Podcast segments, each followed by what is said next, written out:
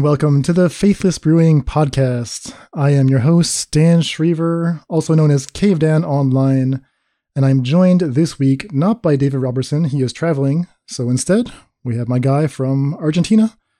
You know him, you love him, it's Emi Sagasti. Heyo! Hey Dan, how's it going? I was also told David was gonna be here today, and I just got a text all of a yesterday like, hey, you know that about David? Yeah, he's on a trip. So, Emi, you're back in. Emi, you're back in. Getting here, you bad lad. And here I am. How is everybody doing? Well, I mean, I'm, it's good to be here talking magic with you. Uh, in terms of how everything else is going, it's been a week. It's been a pretty bad week, actually, as far as like U.S. life and politics. I don't know if you've been following this from down in Buenos Aires. I get the news, like I just get the big scopes. I think your system works in a way that's so completely different than anything else in the world that I just can't grasp exactly what's happening because you're the only country I know that works with um I don't know exactly with precedent. Oh, you mean like the, how the courts have exactly. to, in theory, follow the precedent exactly. of the court in the past? So I don't get exactly the consequences of the actions that have happened. I do know that but I get the bigger image, the big scope. Which, if I'm not mistaken, is that every state gets to now select on its own le- the legality regarding it, right? Yeah, that's basically exactly it. So, for a long time, it was protected by a Supreme Court decision. So, the right for a person to choose, the right to privacy, which extended to a woman's right to make choices about her own reproductive health, you could not make a law banning abortion because that would violate what the Supreme Court had decided. Oh, Oy. And they overturned that ruling. So now each state is allowed to make laws banning it. And this would include in the future, if or when, you know, the conservatives take over the presidency or the Senate, they could, in theory, you know, promote a ban nationwide. Oh, okay. Yeah, that's tough. So it's kind of an in between state. I mean, they've been working towards this for decades. So much so that you know, it almost like didn't really compute for me as a kid growing up. We learned that, you know, women have the right to choose and this is a good thing, but there are also always people on the other side and politicians have to weigh in. Like, where, where do you fall on this debate, as they call it? But if it's up to the courts, like, why was it ever a debate? Well, it turns out that, you know, there's been like this 40 year campaign to like stack the courts with judges and get the political winds aligned just right. And now they just overturned it. Yeah, it's sort of insane looking at, at from the other side, right? From a country where that constant arguing if it should be legal or not is a constant thing that's going today, rather than the, what we're used to, right? Like it's not seeing a, a country that has already seen its, its established thing lose it while you are fighting for it. When every single year there's multiple marches here by women looking for that same right. So, what is the situation in Argentina? So, it was uh, starting last year, there was a possible vote in the Senate, but it's still really far away from becoming a law. But the thing is, the country is completely divided on it because it isn't seen as a right here yet because they, it never was. It's so as it has never been. It's like the, fir- the first step. It's convincing the rest of the country it should be because a lot of people will just be like, why should it be? The, the same arguments that get used there are get are used here in much more numbers, right? Like the things you will hear, people will just use abortion as a way to as a as a prevention method rather than a, as an alternative or as a safekeeping alternative. You start hearing those things by the millions, and they just pile up. So, is it a religious thing? I mean, is there a large Catholic presence? Argentina is a Catholic country today. I think USA is also and there, there, it's both. Um, it's mostly a, a religious thing, I think, if I had to guess. But there's also a lot of movement in like saving at the life, right? The biggest argument here is always regarding is it alive, is it not, and are you actually killing someone? And that's like the crux of the argument. I see. But yeah, so it's sad to see a country that already had it established just getting revoked like all of a sudden because there wasn't like a turmoil before it, right? It was like, or at least I didn't see any setup for it, like any uh, previous announcement. No, there was a, a leaked document from mid May. Essentially, the justices had like drawn up their like a draft version of the, of the decision, and what finally came out was essentially saying what they said in the leaked draft. But I mean, this is like the thing that, in some sense, we've been preparing for this because this is what it's always about when you're fighting over, you know, who gets to appoint justices to the to the Supreme Court. One of the big coups that Trump actually succeeded in was putting three justices on the court, and now it's six to three in favor of conservatives. Yeah. So, I think like the moment of it is is like it's a lot to take in, and what's really confusing and I think scary for a lot of people, myself included, is just like not quite sure not just what it means right now, but what it signals for where things are going. What it shows in the long term, like if they can just revoke this from a day to another, what can happen in the long while? Yeah. I mean that that's one of the concerns. There's also like the very real immediate concern that I mean this is going to kill a lot of people. I'm not talking about killing babies, I'm talking about like actual alive people. people you know and love will yeah. be suffering from this. I mean, I want to say like it shouldn't be a debate, but actually that's not really the right approach. I think I think it should be debated. I do think that people's minds can be changed on this. Like I, I, I feel like a lot of the opposition to the idea of abortion is actually a little bit misguided and maybe just not quite empathetic enough. And part of it's rooted in okay, if you grew up in certain religious settings or maybe just in certain political circles, you're used to hearing people say this, so it sounds normal. But I feel like if you do like have more conversations with people on the other side who are pro-abortion. I, I don't mean just like pro-choice, but like pro-abortion. Like this is important. I think it is possible to hopefully convince more people that uh, actually this is something we should be fighting for. So, as a bit of introspection into the debate topic, for anybody that doesn't know, I'm actually a sociology student in a public university here in Argentina. Public universities are free. Hmm. For some reason, Argentinian left, as is common in most countries, Argentinian left is pro-choice, Argentinian right is pro-life. Before being a sociology student in a public university, I was an engineering student in a private one. Which means I have seen both sides of the argument discussed dozens, if not hundreds of times. And I have never seen anyone change its mind, and that's due that the debate is 99.9% of the time based on a crux idea that cannot be changed, which is regarding the fact if you're actually taking a life or not. I have no problem in, in saying I am pro choice, of course, However, what I see, what I, what I mean is, I know a lot of people who are pro-life, not because they're trying to take the rights out of women, women, but rather because they have been convinced that they are actually taking a life in doing so, and you cannot change a person's mind regarding that. Well, what if you can, and we just haven't found the right way to do so yet? Maybe some people can change that topic, but not in a debate it will have to be a personal experience. It will have to be something bigger, I think, because it's something so intrinsic in a person's thought. Like you just cannot change a person's belief regarding a life. It's just too. It's just something too deep in like in its own mind, right? Like it's just layers upon layers of belief constructed upon a single thing. That's gonna lead to that argument going completely different ways. So even with people that you can just agree to disagree, getting them to mm. just getting the, on the same side is always going to be tough. And I, am of course not talking about fanatics. I'm not talking about people doing this for. Of course, people doing this are doing this for reasons completely un- unforgivable and for completely, probably drastically egoistical reasons. But the normal people are the ones that will support this, right? This has to be done not only by politics, but because a lot of people agree with this. And I think not all those people are assholes.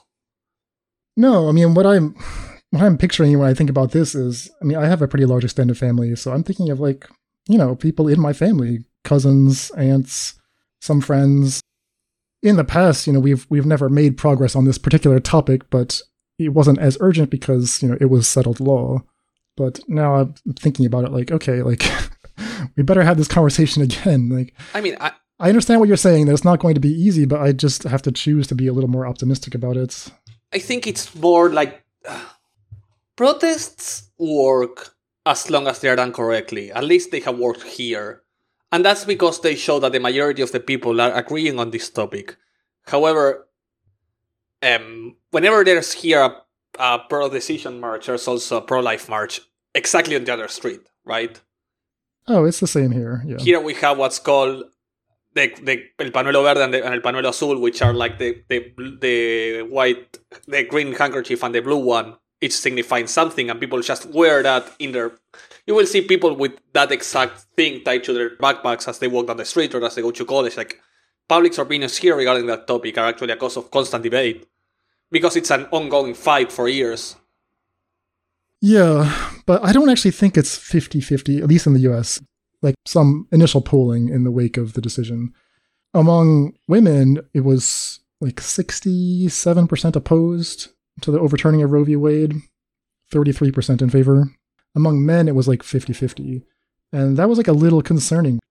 If it's men who are just like, yeah, sure, it's you're killing a baby, like that tells me it's like a little bit of like a lack of empathy that's part of the issue. That's always going to be it. Like, of course, on these rallies, you're going to see mostly women as well in here because most people look at their, their own asses, right? Like, looking at the day to day people, and that's exactly what you will see 50% in men, while that's two thirds to one in women. Alongside the fact that it really depends on what part of the country you're living. Here in the capital, I know most people are actually pro choice, but if you go down to like the provinces, it's going to be the other way around. Yeah. And I think in the United States, you will see states that are quite clearly one sided and on the other. Yeah, and you'll be able to tell now because their laws will be drastically different. But for example, here during the last year protest regarding the topic, one of the most mentioned subjects was a 12 year old girl who was forced to give birth. And we have that here happening too. It's really horrific. Yeah.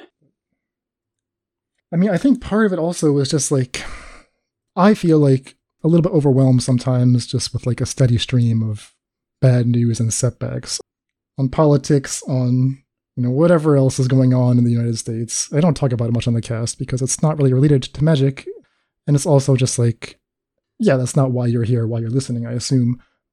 But it does run the risk of reinforcing the sense that okay, we shouldn't talk about it, or there's actually nothing No, to say, no. nothing to do about it. There's a sense of helplessness that kind of sets in after a while.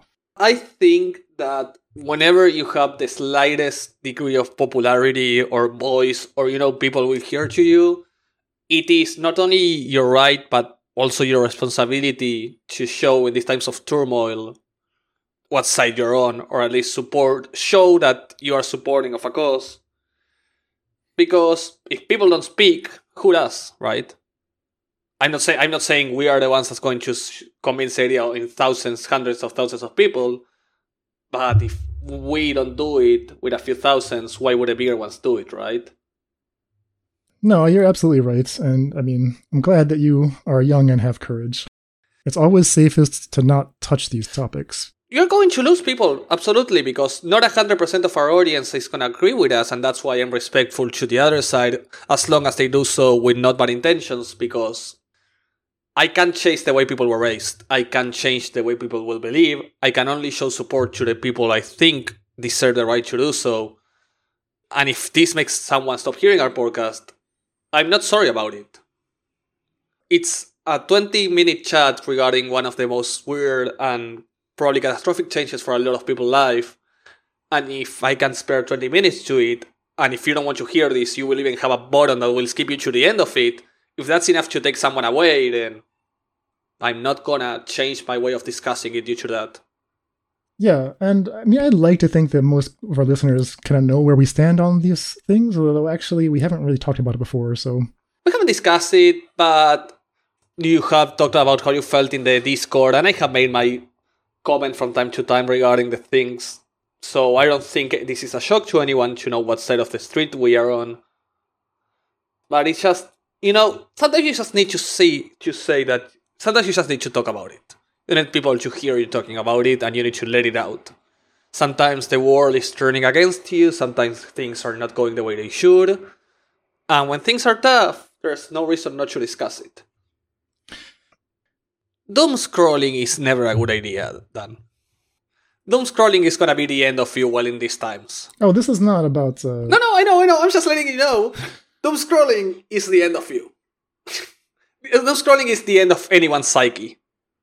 like it's just gonna destroy you. And at this time, sometimes it's better to just let steam out and just not focus on what's happening online or what people will think.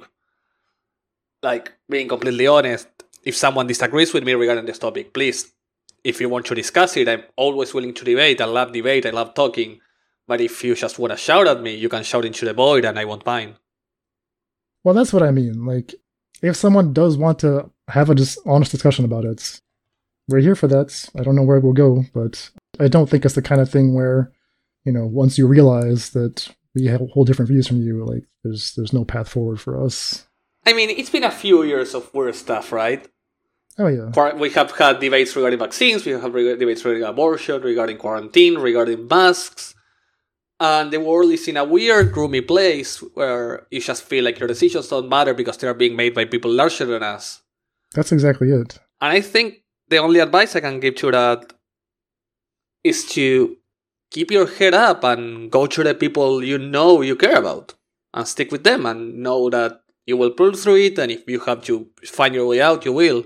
And that's for everybody not just for you and like keep your heads up. Like it's if the worst is to come just let it come. And if it's just so even if it has came it's all better after now.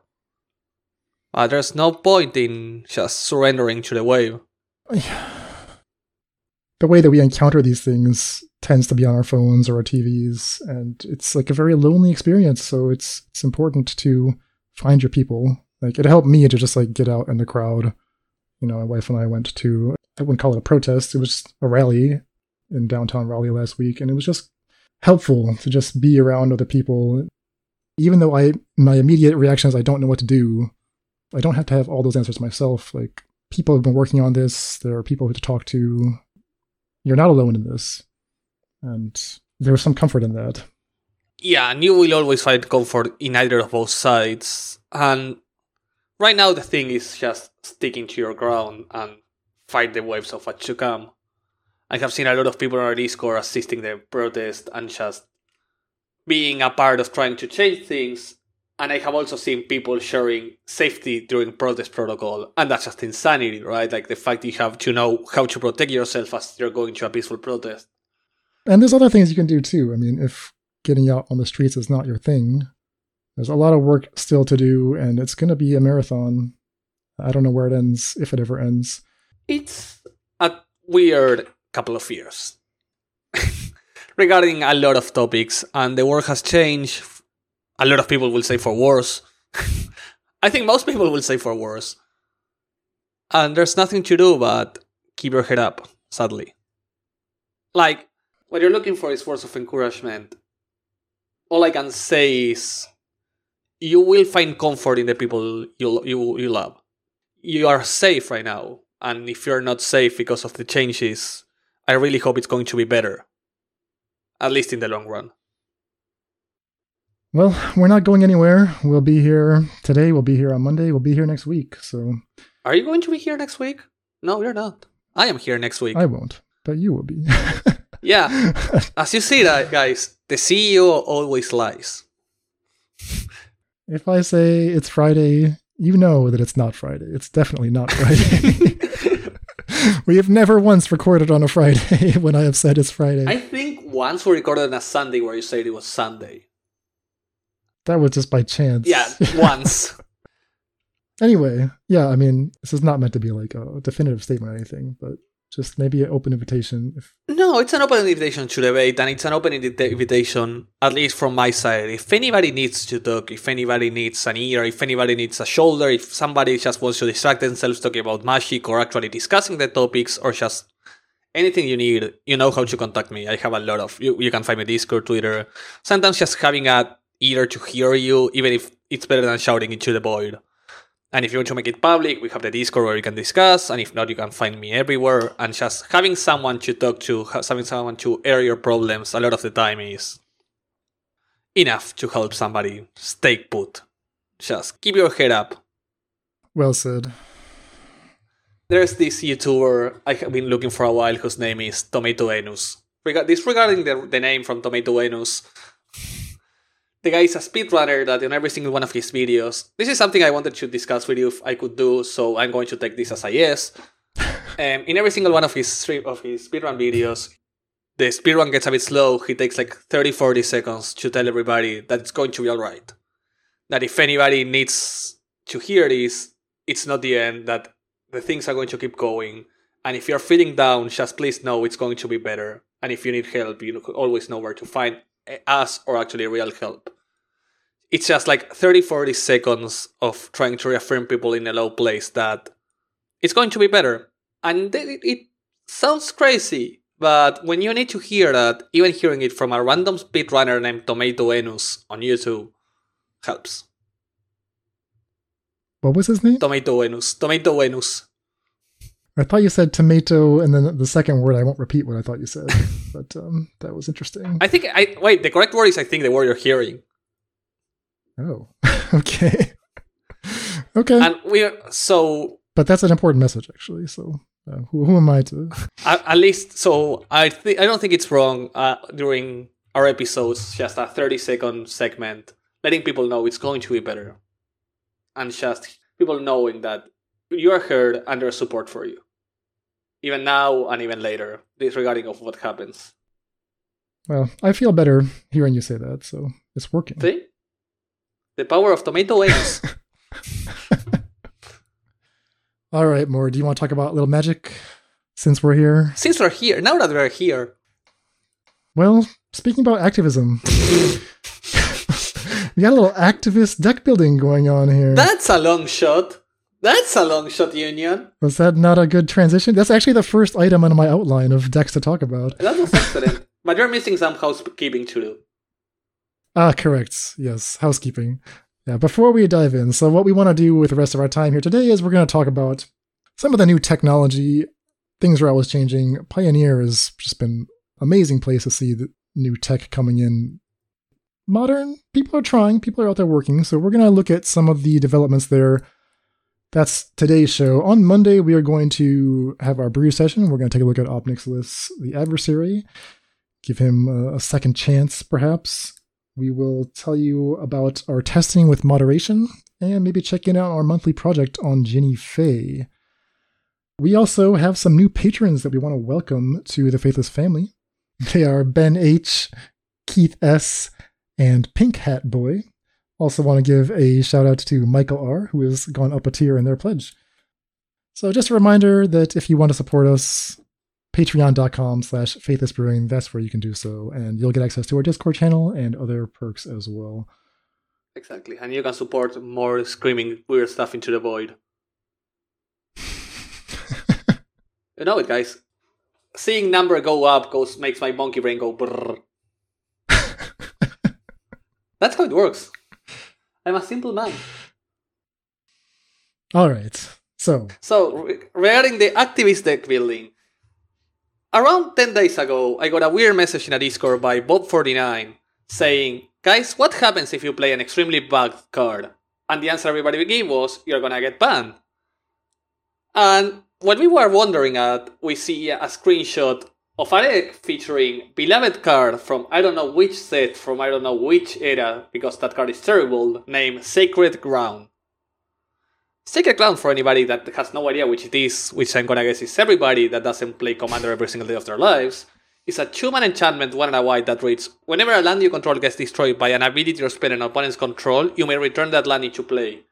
However, as it was coded on MTGO, it said, whenever a land you control gets destroyed, return it to play. This means it was a Fastbond combined with Ramunap Excavator for 2 mana and not, and not paying life. Which was a tad too insane. Wait, wait, a Fastbond? So you, you get to just keep doing this until you run out of lands to fetch? Yeah, yeah, you need that's many because you fetch it gets back, you fetch it gets back, you fetch it gets back, you fetch it gets back. Oh no. Yeah, yeah, yeah. It was two mana win the game because you got to infinite ghost quarter your opponent, for example. Well, they would get their land back too, right? No, no, you and you ghost quarter again, and again, and again. But don't their lands just keep coming back? It's sacred ground on both sides. I don't think so. Well, actually, I mean, I haven't seen this book. I, I didn't even know this card was modern legal. no, no, like sacred ground sides. Whenever so Sacred Ground, what should, what Sacred Ground should do is that if you get Ghost Quarter, you get your land back, right? Yeah. What it did was that if you Ghost Quarter someone, you got your own Ghost Quarter back. Oh, and they did not get their land. Okay, I was mis- I was misreading this bug. I thought they were that both players. No, and if you fetch, you just got your fetch back again and again, and you kept fetching. okay, so this is blatant cheating. This is yeah, this, this was so. What did this player do? He played it in an Scapeshift deck where you can just go turn one Arboreal Grazer, turn two lands, Sacred Ground, fetch, fetch, fetch, fetch, fetch, fetch, fetch, fetch, fetch, Scapeshift win. That's very impressive deck building.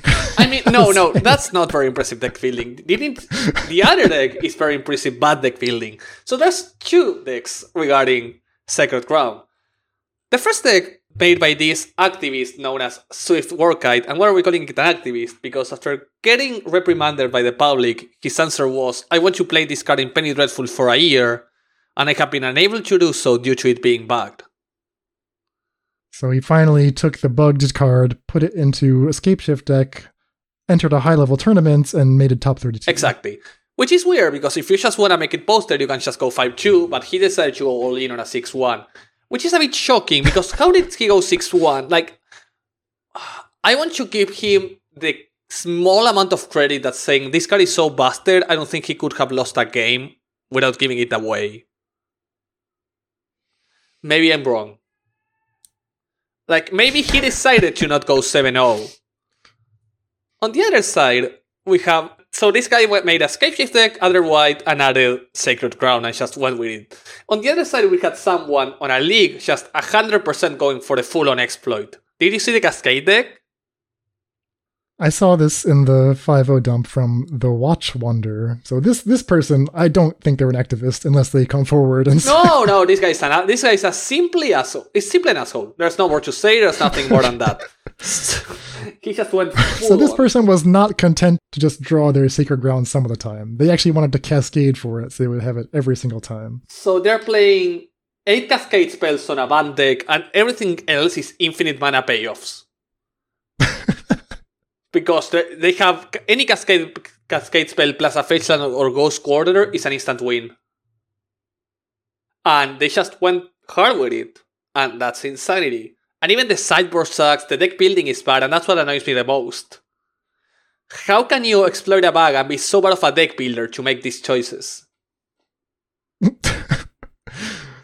well, I mean, okay, so there's a Karn wish board. It's not totally crazy. There's a kind of wish word. Okay, no, no, I get that. But why, why are you playing one Eternal Witness? Why are you playing one Failure to Comply? Why are you playing one Verdict Main deck? Why are you playing a, thir- a 10 mana Ulamog? And why are you playing Ultimate One Hydra instead of good cards? Like, you know what I mean? Searching for the reason here. I'm sure there is. Ah, one. yeah, you, you want to win via cheating, and even then you suck at the game. That's the only thing I can even ponder. So there's no Emrakul 15 here. This guy, and I'm gonna say the worst part. This guy exploited the bug without caring about it, and still only has one trophy on MTGO, which is this one. Which means he either played a single league and got a 5 or he was such a bad deck builder and player that he couldn't get more than one 5 even exploiting the bug. I hope that this player does not listen to this episode. I hope he does. well, who knows? I mean, may- maybe they were so moved by uh, the other person's Swift Workite's activist movement that they wanted to get in on the action before. I mean, actually, Magic Online responded today and banned the card temporarily. Let me check. Um, I, let me check who was first. Watch Wonder was first. oh, Watch Wonder was first. Um, 7 p.m. on June 25th. okay. I love that the show lets you see the trophy from people. But no, Swift Workite was also on June 25th. Same and they played it earlier in the day in the challenge. This also shows me Cave Dan has zero modern trophies. Correct. I never represented otherwise. I never claimed to get a modern trophy. I was going to say when your last trophy was, only to come up with the answer that there was none. No, I'm sitting this season out, saving myself for the next trophy. Saving yourself for the next league, for the big leagues. Exactly. So yeah, Sacred Ground was banned from every single format today, um, Wednesday 29th, which means you're not gonna find it anymore. The card has not been fixed, but it has been banned from everything. Which is the MTGO way. Why fix it when we can ban it? So that was a fun little excursion into the world of Magic Online bugs. But if you're wondering why is there this Sacred Ground deck in the top 32 of the Modern Challenge, that is the reason. That's the story. You can check out Fire Shoes. That's Robert Taylor at Fire Shoes on Twitter. He's got the tweets. He's got the receipts. He's got the yeah discussion with uh, the pilot. Where you will find uh, possibly activists who I'm not judging until I have all the info, and an asshole who has zero deck building capabilities. and that's that's what annoys me, you know, that it's the same that when you lose that like this happened a lot to me when I lost to the Abundant Growth bag, and it was like, I don't care if I had lost a good game, I care when I'm losing to Merfolk. Here's the same thing. I don't care if I vote with the bag, I care if I vote with the bag while being bad. It hurts me to my very soul. All right, so I'm going to jump around a bit. I think we're going to move over mostly to Pioneer for this next segment because that's where I found a lot of innovation. Yes, sir. Got about 25 lists here. I've tried to like condense them into meaningful trends. We'll see if this actually succeeds in presenting something coherent. You know, you know I am incapable of doing that. Yeah. You know I'm incapable of cohesive so, of, co- of co- cohesive cohesive cohesive yeah, cohesive, cohesive yeah. so- thoughts. I just jump around. Let's talk about Illuminator Virtuoso. Illuminator Virtuoso, one and a white. This is from New Capenna, so it's on theme for our season, New Capenna season. Human Rogue, 1 1 double strike. Whenever Illuminator Virtuoso becomes the target of a spell you control, it connives. That is to say, you draw, you discard. If you discard a non land, you grow your Illuminator Virtuoso with a plus one plus one counter. And first of all, before we go on, Virtuoso is backed with Ground Rift. For anybody that doesn't know that, Bugged like it doesn't work or like it doesn't. it doesn't work and it should work if it's the only creature. For some reason, MTGO, if it's the only creature, it doesn't consider it uh, as if it's being targeted multiple times. As long as there's uh, any other creature on board, it counts. All right, so what's going on with Illuminator Virtuoso? Well, if you look in Pioneer, you'll find that right when New came out, Boros Heroic, which is, you know, a tier two, sometimes tier one and a half deck in Pioneer, started testing it and the people liked it a lot. And they found that, okay, like this is actually greatly improving the power of my uh, heroic draws, right? I'm already playing cards like Ancestral Anger, God's Willing, Defiant Strike. Homestead Courage is a card that has been in and out of the heroic list in Pioneer. That's I can't believe they cut that card. That card for me is insane. Yeah, it was interesting, right? I mean, it looks so powerful. It's a single white to cast, a single white to flash it back. It puts a plus one plus one counter on your creature and gives it vigilance until the end of the turn. So it's just really cheap two two targets on your creature, and you can even discard it. So I don't know why like it had fallen out of heroic for a while, but now that you have this connive creature as your your kind of featured threat, Homestead Courage is amazing. You can even discard it for value if you like Exactly. don't have anything else. But you should probably just cast it twice and kill them. And get double triggers going. Yeah, so I've been getting crushed by this deck quite a lot. It's actually very, very strong against the green decks, which is like one of the more popular decks right now in Pioneer. So, what happens when a deck like Heroic gets a cool new addition? Well, people start to notice. It takes a while, but they start to think, okay, what can Illuminator Virtuoso do for me?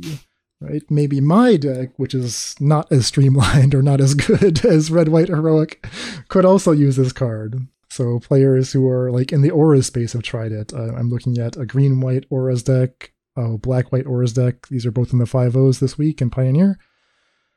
Cutting into that two slot. I mean, you used to expect to see a full boat of SRAM, a full boat of Light Paws, and now they're saying, okay, let's actually let's give Illuminator Virtuoso a chance. Why is this Mardu? Why does this have only one red card? Why? Is this da- Which deck? Is this David? Adding a random of color third card third color to your deck? The Mardu Auras. It's not also, it's Mardu. It has one messenger speed. It has one red aura. It has a well, one there's, of there's no red lands in there. There's mana so confluence. you're not actually casting the messenger speed. You're searching for this with Light. It's- oh, okay, okay, okay. That's a reasonable argument. So messenger speed is red. It gives your enchanted creature haste and trample. But light paws lets you search the deck and just put it directly onto Light Paws for the kill. I'm gonna take that and still complain. Because this is Mardu, and it seems like something David would make all of a sudden adding a random third color to a deck that's two. I understand. I understand. Sorry, David, I love you. Okay, so black white auras, they kept their four light paws, they kept their four Srams. It looks like they cut into their one drop, so they they trimmed on hateful eidolons and Alseid of Life's bounty. In order to add two virtuosos. Yeah, add two virtuosos. This green white deck, I would call it almost like a hexproof deck, but like only halfway there. I'm calling it like half hexproof. This is from Moyashi 6498. They're playing Gladecover Scout, but they are not playing Bassara Tower Archer, which is the two mana hexproof creature. Instead, they're just playing Selfless Saviors, Generous Visitors. That's kind of surprising. Um, and four Illuminator Virtuosos, two Light Paws. I don't quite understand the numbers here. I didn't know that card existed. The Tower Archer. the Tower Archer? Green, green for a 2 1 hexproof. Reach. I think it has reach. Yeah. I mean, it's a terrible card, so. It makes sense to card it, yeah, yeah, it's terrible. But yeah, this is a weird egg. This green one feels like it's being carried by Illuminator Virtuoso. So I don't see the other cards actually getting there. Like Generous Visitor, I want to like it, but I just don't think it's that powerful. It's this is a single green spirit, one one. Whenever you cast an enchantment spell, put a plus one plus one counter on target creature. The good thing about the Visitor is if you have two creatures, you go double threat by putting the arrows on one and putting the counters on the other one. Allows you to at least try to diversify your threats. That's the best case, yes. Also, as every single deck, I think all these decks have literally two copies of Unlicensed Chaos in their sideboard. As every deck. Oh yeah, you have to. But every, everybody has two. Not three, not one. Yeah, the, no, you, are only allowed to play yeah, two. you're only allowed, and you are forced to. Like, it's not your option anymore. That's why it's 46 right now. you have to play two. Also, I have been. I think everybody knows by now I hate Ledger Shredder. And I have had this debate in a, like for the past week where I have been saying like mid May I may, I was discussing with the Argentinian group that Shredder was going to be worth 15 ticks by the end of June because I keep saying the card is horribly overplayed. And I'm gonna die by my blade. I hope you didn't like short sell a bunch of Ledger Shredders. Never. I would, I never owned Ledger Shredder. you would not uh, financially recover from that. I will never financially recover from this move. I mean, you can short sell on Magic Online if you have a rental service. You can rent yeah. Ledger Shredders, sell them, and then try to buy them back later. But you shouldn't do that. That's against the terms. Guys, don't listen to the CEO advice. Do not sell Ledger Shredders at 15 and hope to recoup them later. don't go against Mana Traders, everybody. Mana Traders is good. Yeah. Mana Traders is love. Mana Traders is life. Hashtag not sponsored. So, Illuminator Virtuoso experimenting in Pioneer, can it make the jump to Modern? Well, Aspiring Spike thinks so. I don't know if he still thinks so, but he was tweeting a lot about this. He loved the deck. I was watching the stream. He really enjoyed it, and he even lost a game to the bag I just mentioned, where he only had Illuminator Virtuoso on board. Opponent made some Rhinos to block, and their Virtuoso should have been like an 11 11 double strike, and it was a 7 7, which cost him the game. So explain how this deck is built. This is like a modern interpretation of heroic. So this is based on a really old deck, likely around the time I started playing, based around um the original deck list was Nivmagus Elemental alongside Storm spells and Manamorphose. And that just evolved completely over the years, especially with Strixhaven because of cards like Clever Lumimancer, which also had an upside from Storm, right? Because mm-hmm. any other prowess creature, a storm spell is meaningless. Casting Stormwind with a casting Ground Rift, not Storm Rift, with a Monastery Spear is irrelevant. However, you cast a Ground Rift with a Clever Lumimancer and all of a sudden it is a plus 10 plus 10. Same with a Nivmagus Elemental. And now, also same with Illuminator Virtuoso. As you target it with every single copy of the Storms, you get another Connive trigger. It's interesting, they all like all four of these creatures, Swift Spear, Lumimancer, Niv and Virtuoso, like they, they use a different mechanic to grow. They are completely different, exactly, and that's re- I love that. But now that you have a critical number of creatures that get buffed from from storm spells, Spike has even gone as far ahead as to play a show of confidence. Show of confidence. Okay, this is like the the storm card from Strixhaven. But it only copies itself for its instant as sorcery, puts a plus one plus counter on target creature, and gives it vigilance. So what can we expect in the spell suite? You're talking about Ground Rift, which is only there to trigger Magecraft a bunch of times and generate copies for Nivmagus Elemental to eat. Well, and making your creatures unblockable.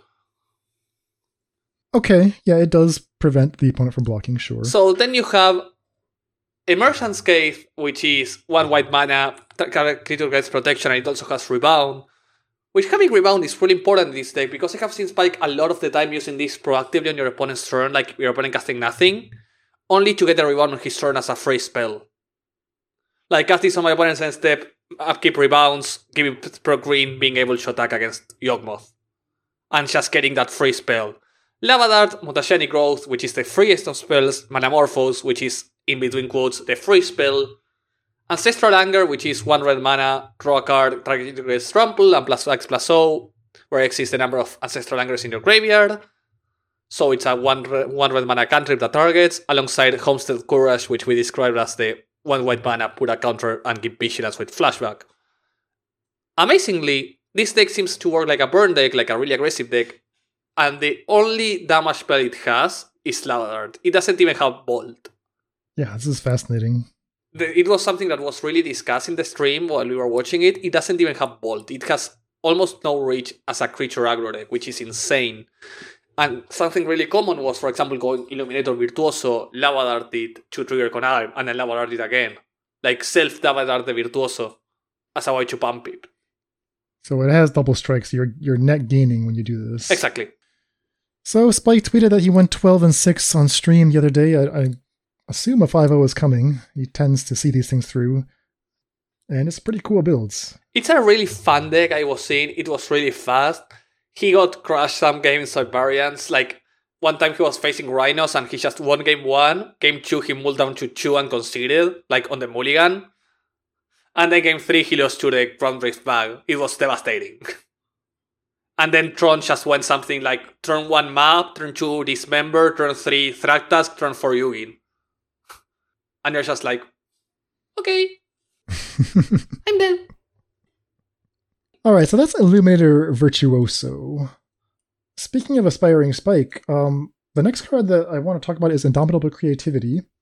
We're back in Pioneer again. We've talked in previous weeks about how the card Titan of Industry has led to like a little bit of a resurgence of people trying to transmogrify various tokens to get the Titan of Industry into play. And the most successful builds seem to be the Gruul Shell, where you have Transmogrify, you have Lukka, Coppercoat Outcast. Lukka. Typically not playing the Indomitable Creativity in that build because you want to be able to take advantage of cards like Esika's Chariot. Mm-hmm. However, Transmogrify and Lukka, you know, these are vulnerable to removal and response. You know, it's a very different style of deck than what we've seen, especially in modern, of like Indomitable Creativity targeting artifact tokens. Yeah. This is Mana Simple, where are you when we need you? You know, you gotta show us the way. Zach, can you show us the way of the creativity?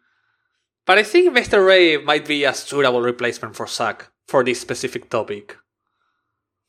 Yeah, so people are like trying to make this happen again. I, I know Aspiring Spike in Pioneer has been playing like a fairish version where when you're in Izzet colors, you have various treasure makers like Prismari Command and et cetera, et cetera. And his top end is like Torrential gear Gearhulks and Magma Opus, and that's it. Right? Creativity is nice when you get it, but you know, you can get a couple gear Gearhulks off Yeah. of it, but that, that's all you're getting with it.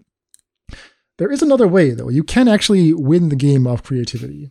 If you do it for X equals two in Pioneer, you can get two creatures that combine to deal lethal damage. And we used to see this with um, the Locust God plus Sage of the Falls. uh, the card Sage of the Falls. That's the looter. Causes you to keep looting until you have all the locusts you need to attack. The other way to do it is to use Xenagos God of Revels plus a very, very large creature. And while we don't have Emrakul 15 in Pioneer, we do have Emrakul 13, and that's that's still usually enough. Right? That's 26 flying damage protection from instants alongside a legendary enchantment, indestructible, indestructible enchantment. So do you think that's actually harder to disrupt than Locust God plus Sage of the Falls? I mean, not God go Sage of the Falls fails to any removal on Sage of the Falls. which is a lot easier to kill than Emrakul. I suppose that's true. If people like were prepared to kill Winota with a lightning axe or something, they can easily kill Sage of the Falls. I mean, it's really hard to kill Emrakul. I mean, you either need to kill the Emrakul, which is not easy because it's pro instance. And how do you kill how do you kill an Emrakul in Pioneer? Wandering Emperor, maybe. yes. That's all that comes to mind. I mean, Wandering Emperor works against one and not the other, right? Like it stops Emrakul, but it doesn't stop Locust Core plus Sage. Well, the trend right now is Xenagos plus Emrakul, and we have Mr. Rabe to thank for this. A friend of the show, terrific brewer. He's been working on his is Izzet build, which uses this. I mean, it's almost like a Splinter Twin finish, right? When he casts Creativity X equals two, he is going to get Emrakul and Xenagos. But what's the rest of the deck?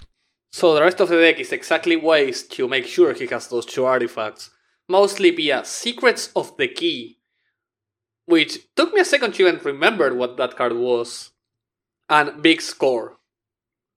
Alongside that, another more secret way to make two tokens is Sokenzan. More secret than Secrets of the Key? At least more playable. I don't think we've seen very much from Secrets of the Key. I initially like flagged it as okay, what if this was good in creativity, but it's just so slow. It was so slow that I couldn't even use it in draft, which was a little sad. It's one to cast, four to flashback. It makes a clue when you cast it. It makes two clues when you flash it back. It's like a three for one. It's like it's like eleven mana, draw three cards. What could go wrong? exactly. This tireless tracker's numbers, maybe. I mean, if tireless tracker made its way back to modern, why can't Secrets of the Key? So big score is just the upgraded version of Unexpected Windfall, but I'm I'm happy to Yeah. see Mr. Rabe unlocking the power of Secrets of the Key. He didn't stop there though. He actually is playing full set of Fire Prophecy. This is three damage, lets you tuck a card from your hand. So if you've accidentally drawn one of your creatures, you just put it back. Yeah, it's keep putting back in the bottom because it, if you just draw, you have one copy of it, which means drawing a copy and not being able to shuffle it back means you cannot combo. Exactly. He's also got four Valakut Awakenings for the same reason. The other card that you might not expect is Arcane Infusion. This is blue red instant. It also flashes back for five. Look at your top four, choose an instant or sorcery, put it in your hand. The other three go on the bottom. It's just good, clean card advantage, decent selection. You know, you see more cards than anticipate, and you get to do it twice. When all the cards you're looking for, all your secrets of the keys, all your big scores, your indomitable creativities, these are all eligible to be found off the Art Infusion. This is much more efficient than something like you know pieces of the puzzle, for example. Yeah, and it also allows you to find land sometimes thanks to Valakut Awakening and Spikefield Hazard. So worst case scenario, it can actually transform into, into a land. The only card you cannot get that might be relevant is Shark Typhoon, but I don't think that's much of an issue when you have such big number of instants as sorceries. Yeah, this is a nice bit of deck building here. I also noticed a player, Graugot, who was using the same concept, but instead of pairing the red cards with blue, they were going almost mono red, just splashing for two Wandering Emperors and four Birth of Meletis. But in order to support this, they were playing four big scores and four unexpected windfalls. So really relying on that effect. Full eight copies, On the treasure making side, also for Fables. four fables. Is Mr. Ray playing Fable? I guess he's not. No, he's not. And the reason for that, I was actually reading down the Twitter post, and he said his main plan is making sure opponent's removal is completely dead. Interesting. Sort of when you play like Reanimator decks, he doesn't want the opponent to have any single possibility of getting a one for one trade on his removal. So, no creatures that he can't rely on. And that's exactly why he's going full on artifacts. Except for weird case, more specific cases that are already two for ones like Shark Typhoon or Sokenzan. So that's two different ways to win off Indomitable Creativity and Pioneer, and perhaps an indication that we should be looking more closely at the Big Score Unexpected Windfall package. Another player, Togno, actually took this to like the next step, which is saying, okay, if, if cards like Big Score and Unexpected Windfall are good, maybe I don't even need creativity. Maybe I just have a very compact endgame of ramping to Hullbreaker Horror. And I just built Izzet Control with Windfall cards. Eventually get my treasures, cast Hullbreaker Horror, and win from there. And they got a 5 0. I love that it's playing a really 2018 modern idea, which was You know this control deck with no creatures? What if post sideboard I just add four young pyromancers? I just go the good old beatdown plan. I love that. I, I love young pyromancer. I want to play young pyromancer. I miss Mardu Pyro. I love Mardu Pyro. Yeah, I heard you were working on a 12 Pyromancer deck in Modern the other day. I love making bad decisions. And I love young pyromancer. Who would have said so? So, the next trend is red decks writ large. Oh, I saw this. I love this. I'm going to take the I'm going to take the protagonism from Dan and just go on. Big Red is back. We got Chunky Red again, and I just freaking love the name Chunky Red. So I'm really happy that they stopped playing Burn and we're playing Chunky again. I don't think this counts as chunky. I mean, there's there's no glory bringers. If it plays Torbrand, it's Chunky. If it plays multiple four drops, it's Chunky. I have no further arguments. There's two Torbrands and one Hazaret, and that's the top of the curve. That's what I need. It plays four Anax. How how aggressive can a four Anax deck be? The answer is really. All right, so this is like the standard deck of old. I just love red decks. Like I just like, for example, in Hayashi Red. I love red decks that are not just ball to the wall aggro. So this deck, big red, chunky if you prefer, played by Stranger99 to a top eight in the Pioneer Challenge. Um, it's pretty unconventional as far as rounding out the curve, right? Like, how do you make room for four copies of Anax hardened by the Forge, three Ember Cleaves? You end up not really playing any spells. In fact, there are so few spells that there's no prowess creep package. There's two Monastery Swiftspears, zero Soulscar Mage. You even have the whole playset of Kumano faces Kakkazan. Well, that's just good value. So you have four Kumanos, four Fanatical Firebrands. That's maybe a nice card against Llanowar Elves, if that's the concern. I think that's the argument. Yeah, that was what I saw Connorman saying. Trying to get on the board with two drops, that means Burning Tree Emissaries to get your devotion count up, to get your Anax, Annex Speaker. as, as big as you can for that delicious, delicious Ember Cleave. and three Ember Cleaves. So Ember Cleave is back on the menu a lot of these decks.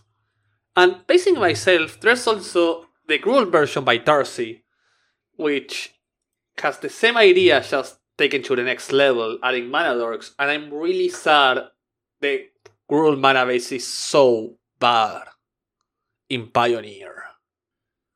I mean, we were saying that for years. It's got the pathway, but nothing else has improved. This deck would not be mono red if they could afford to not be mono red. So your green is four Elvish Mystic, four Llanowar Elves, three Scavenged News, four Lovestruck Beast, one Questing Beast. I mean, what is this? Just like Eldraine standard? Everyone just like found their old Eldraine standard decks and just registered them for Pioneer and won. I mean, it's playing a. Uh, Lovestruck Beast is a hell of a card in these aggressive mid range decks, and I love that it's playing the whole 8 Rumble Master War Boss. This would be a great Ginny Fey deck. So we have gone full circle. We have gone full circle. We're back to Shinife, everybody. exactly. Yeah, so a lot of people trying out various flavors of red aggro. Do you want to give a shout out to Raptor995, friend of the show? He's been working on this sweet Magda deck, and they finally got the 5 last week. This is one of the coolest decks in the dump. So, the great promise of Magda is like, what if you not only could tap it to like generate an explosive burst of treasures, but what if you also had like dwarves, like additional dwarves? What if I have dwarves? Wouldn't that be amazing, right? So Toolcraft Exemplar is the only good dwarf. But Raptor 995 was not satisfied with that, right? He said, like, okay, we can do this. We can play bad dwarves. SRAM Senior Edificer is a dwarf, a dwarf advisor. The innkeeper is a halfling? Come on. Come, that's a honorary dwarf to say the least. That's just basic stuff. I mean, come on. Bilbo is not a dwarf, right? He's a halfling. That's just a cheap shot. okay, so you can't play SRAM if you're not playing auras, right? Exactly. Like, what is it doing for you? Well, it turns out the SRAM actually triggers off of equipments and vehicles. So, what if I'm actually building out a Magda deck with vehicles like Esika's Chariot, like Heart of Kiran, and equipments for which we have the new reconfigure mechanic, and we can play rabbit batteries. Oh, that's what the batteries are for. So we have a full playset of rabbit battery. So four rabbit battery, four toolcraft exemplar, four prosperous keeper, four magda, four sram. What a creature suite! That's an amazing creature suite. Four springleaf drum. We're, we're gonna get our magda tap on to ramp into these Esika's chariots. We have four Fable of the Mirror Breakers, three Showdown of the Skalds, and there has been some, some spectacular screenshots that Raptor shared on our Discord of like I love Showdown of the Skalds. I, I, I'm so easily swayed. Toolcraft Exemplar with like three extra counters on it from Showdown of the Skalds, getting buffed by Magda, cruising in, making the fifth treasure, opponent blocks, sack the five treasures, fetch the Ember Cleave, Excellent. get in for like 18 damage. Get in with like a madman. What's the justification for the innkeeper then? Just turn three Esika's chariot? That's a great question. So I think you do want some amount of artifacts to make your Toolcraft exemplars like a little more reliable. Ah. it gives you treasure towards Magda. It gives you a little bit of extra mana so that your chariots and showdowns are a little more explosive. I'm just trying to think about when is it better than Thraben? Well, Thraben is like a mana hungry card that doesn't actually pressure the opponent that well, and it's not a dwarf, right? I mean, innkeeper doesn't pressure and it's not a dwarf. It's weird. You could try like uh, Gala Greeters maybe Yeah. if you want tapped treasures. It's probably worse. Besides that, I really like the deck, and I keep seeing Fable of the Mirror Breaker everywhere. Card has been surprising even in modern nowadays, and of course, as necessary by law, two unlicensed cards in the cyborg. Come on, everybody! Can someone play three hearts for fuck's sake? This one triggers SRAM. When you cast your hearse, you draw a card. So- Then play three. Why you gotta play two?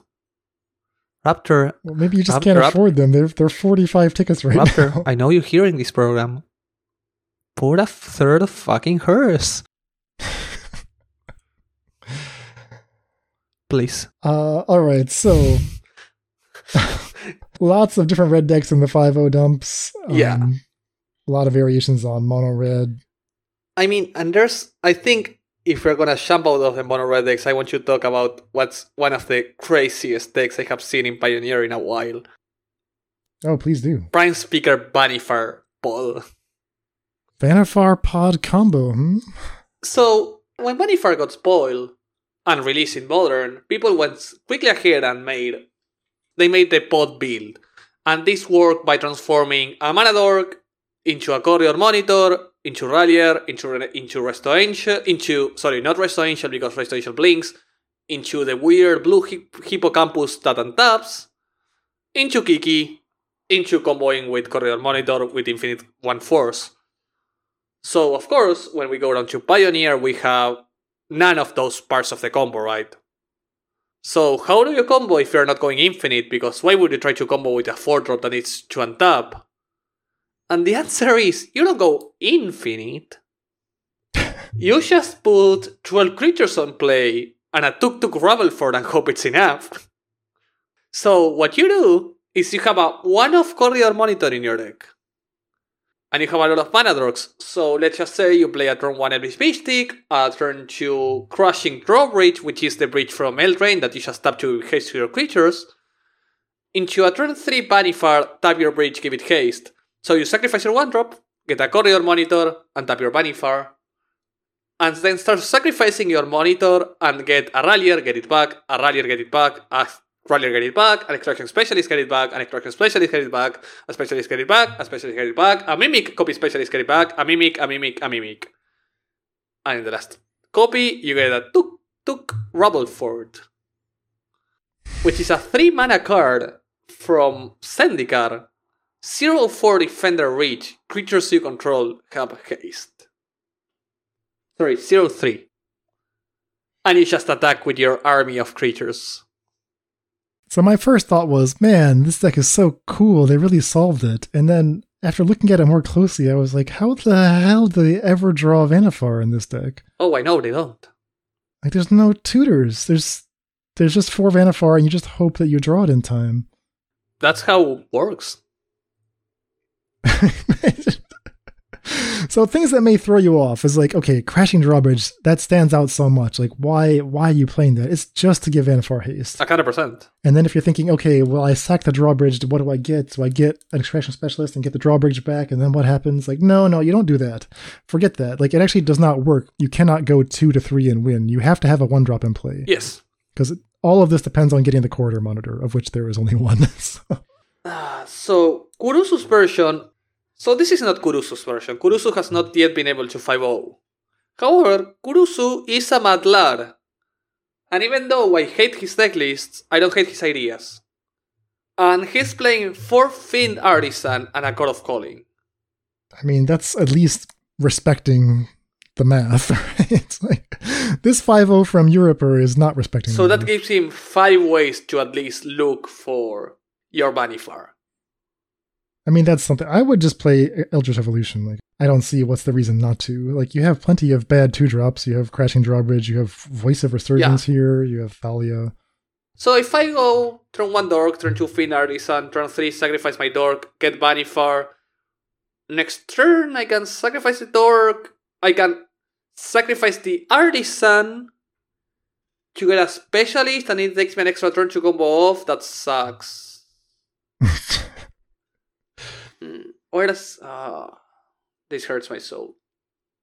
So I'm not a fan of this particular build, but it was not the worst combo deck in the 5.0s. There were there were certainly worse combos that 5.0 this week in Pioneer.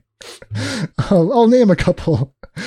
Did you know that if you have Birgi God of Storytelling in play and a Hazoret's Monument, that you can go infinite with Grinning Ignus? I know, because Grinning Ignus, Grinning Ignus is one of those cards that are just waiting to get to a combo, right? Like no one has ever played a fair Grinning Ignus.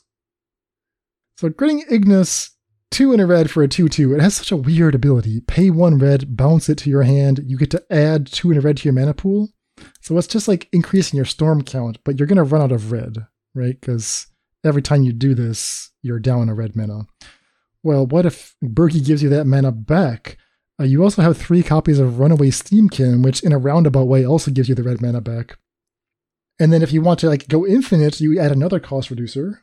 We have four Hazoret's Monument for that purpose. And then you can actually like loot through your entire deck because Hazoret's Monument also uh, draws and discards. Make mana. It looks like the kill card of choice is Devilish Valet. Also, Grinning Ignus for some reason is an elemental, so Risen Reef is gonna draw your whole deck, even if you're not mana positive. I mean, the pieces are all here. Um, if you go on your opponent's step, collected company and hit something like Ignus plus Risen Reef, you get two triggers, and if you on turn you just go, I don't know, Hazoret's Monument or Birgi, even if you're not going to go mana positive, you are going to go mana neutral, you're going to draw your whole deck via Risen Reef. So the player Togek on Magic Online managed to 5 with this. This is a visionary deck building. I, I, I, love just this deck. I think it's designed to get like a screenshot of what is the biggest possible Devilish Valet before Magic Online like stops calculating it. The Devilish Valet has to be the most exponential creature to date, right? Like pretty, like alongside uh, Academy Manufacturer. Yeah, I mean this one is cleaner. It just doubles, doubles, doubles, doubles, doubles. Double, double, double. But uh yeah. And my pick for the worst combo deck in the dump is actually not this one, but it's a, deck that I'm calling uh, Winota-less Winota. Oh, this is again from Europe. Jeez, they're they're really going for it this week. I mean, yeah, they're they're a great player. Obviously, they're frequently in the five O's in multiple formats. But this deck is like you took your Winota deck, gathering dust since the ban, cut the Winotas, cut the Tovolar's Huntmasters, and you're like, you know what would hit the spot is if I put combat celebrants in, and then play Jaxis the Troublemaker to like copy the combat celebrant a bunch of times. That's it. You should go infinite win. I mean, you'll run out of red eventually, but uh, yeah, this allows you to keep attacking with combat celebrant. You don't. You never run out of red. Red is infinite. That's just the way of life. We've seen this as well. You can do this with the, the chapter three of Reflection of Kiki Yeah. Can also combo with combat celebrant. And it's featuring four Fables of Fear Breaker. So I don't believe in this deck at all, but it works. If it works, how can you change it, right? exactly. Kurusu, why are you playing Legend Predator in your Vannifar deck? Kurusu, you hurt my very soul. And two Unlicensed cards in the sideboard, of course. Of course. I hate everybody. So those are my picks for Pioneer Mord. Okay. What about you? Anything catch your eye? Anything we should talk about before we sign off here? In Pioneer, I said my things about what I love, but I'm gonna jump to Modern for a few decks. First of all, I wanna talk about how, why, and again why, and why does it hurt my soul so much, again why, about this Asmo Imperial Recruiter deck. Mono white Asmo. It isn't mono white, it's Boros. But the thing is, so, let's say you're playing an Imperial Recruiter deck. You're gonna be like, okay, I need a lot of targets for it. What if I tell you your Imperial Recruiter deck can only get Esper Sentinel, Canonist, Ingenious Smith, Spellskite, and Thalia's Lieutenant? And that's it. You're playing two Dispatch, and you're playing an Urza's Saga package as well, alongside 4 Asmo. Your sideboard is almost 11 different cards, mostly one offs.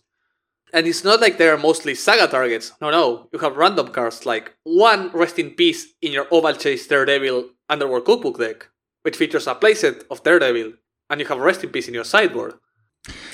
I mean, it looks mono white to me because like there's there's not even Ragavans here. The the creature suite is Esper Sentinel, Aethersworn Canonist, Ingenious Smith, and like a one Thalia's Lieutenant. why is that here? Why is the Thalia's Lieutenant here? Why is why are the four recruiters here? Why are there more black sources than red sources in this deck? Is that true? Yep. There's four concealed courtyard, one godless shrine, two okay. why? Just I need a god to explain why. Well, the player Migli keeps their secrets en route to a 5 Congrats to them. Congrats. Then, followed by that, I want to talk about that deck that I have loved the concept from the first day, which is Jeskai Stoneblade with Fervent Champion. The synergy between Sword of Fire and Ice and Fervent Champion is just amazing because it equips for zero and you're just playing like a control deck that all of a sudden can just, for one red mana, put you in an awkward spot. Because if they have a sword down, you always have to be careful with one red mana, they can get a 3 3 haste first strike creature on your way with pro versus with protection from Izzet. I mean, what I find so cool about this is that, like, let's say that their first play is Sword of Fire and Ice. And you're like, well, what a joke, you know? Sword of Fire and Ice on an empty board on turn three. Next turn, they can play Ranger Captain of Eos, go find the Fervent Champion, cast the Fervent Champion. It has haste, Yeah. so they, they can be attacking you with an equipped, uh, sorted up creature on the next turn. And they can even sacrifice the ranger to protect it if you're playing like Izzet and make sure it equips. Oh, I didn't even think of that. So it makes sure you will have a 3 3 with protection from red against decks like Murktide, which is insane. I like that. Yeah, I mean, Fervent Champion is one of those cards that, you know, you should own a playset. It's been reprinted a bunch of times, so it's not like in any danger of being expensive, but it's like super unique. Even though it does not work the way I want with Reality Chip. Uh, it works with the swords, it works with like Sunforger, it works with all kinds of cool stuff. Exactly. Then I have two final decks I want to discuss. First off, um, Upheaval Affinity, because I just love Upheaval. There's nothing much more than that. It's just playing Urza to get a lot of mana and Upheaval people, because who doesn't love Upheaval? My only problem is it only plays 3 Urza's Saga instead of 4. But that's just the usual. Three reality chips on this list.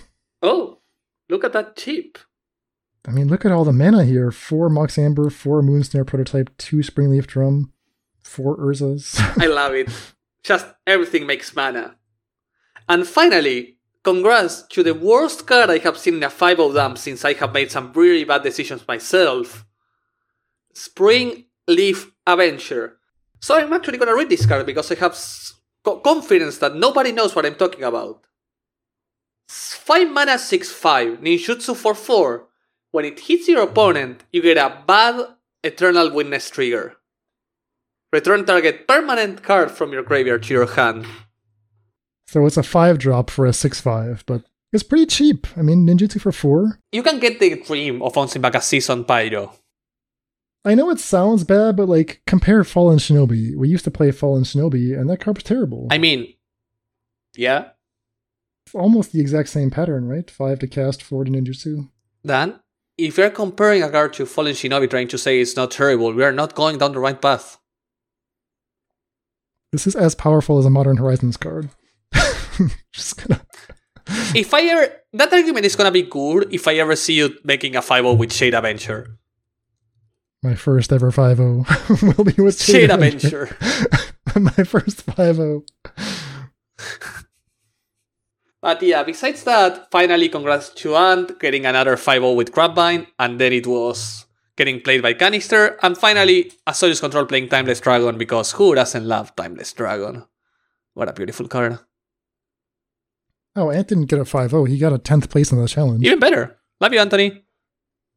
You went 6 and 2. Yeah, he was talking to me. He was like, I might get the. He was like, he sent me a message saying, okay, I might get top 8. And I text back like 15 minutes later. He was like, I didn't get the top 8.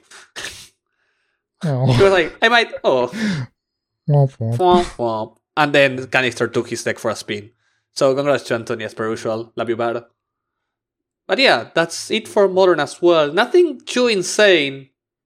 But the meta keeps changing and I keep loving it.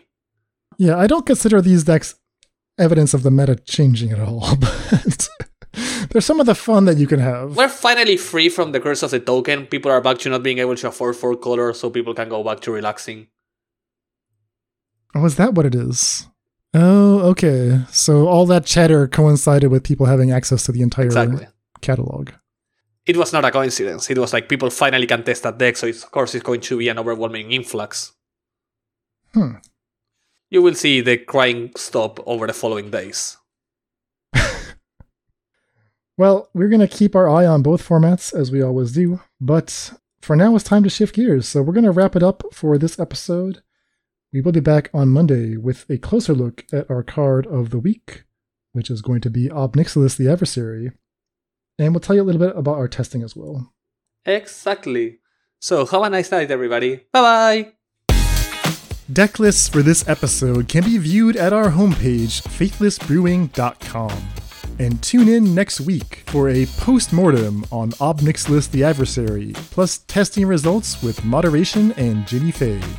Support for this podcast is provided by brewers like you.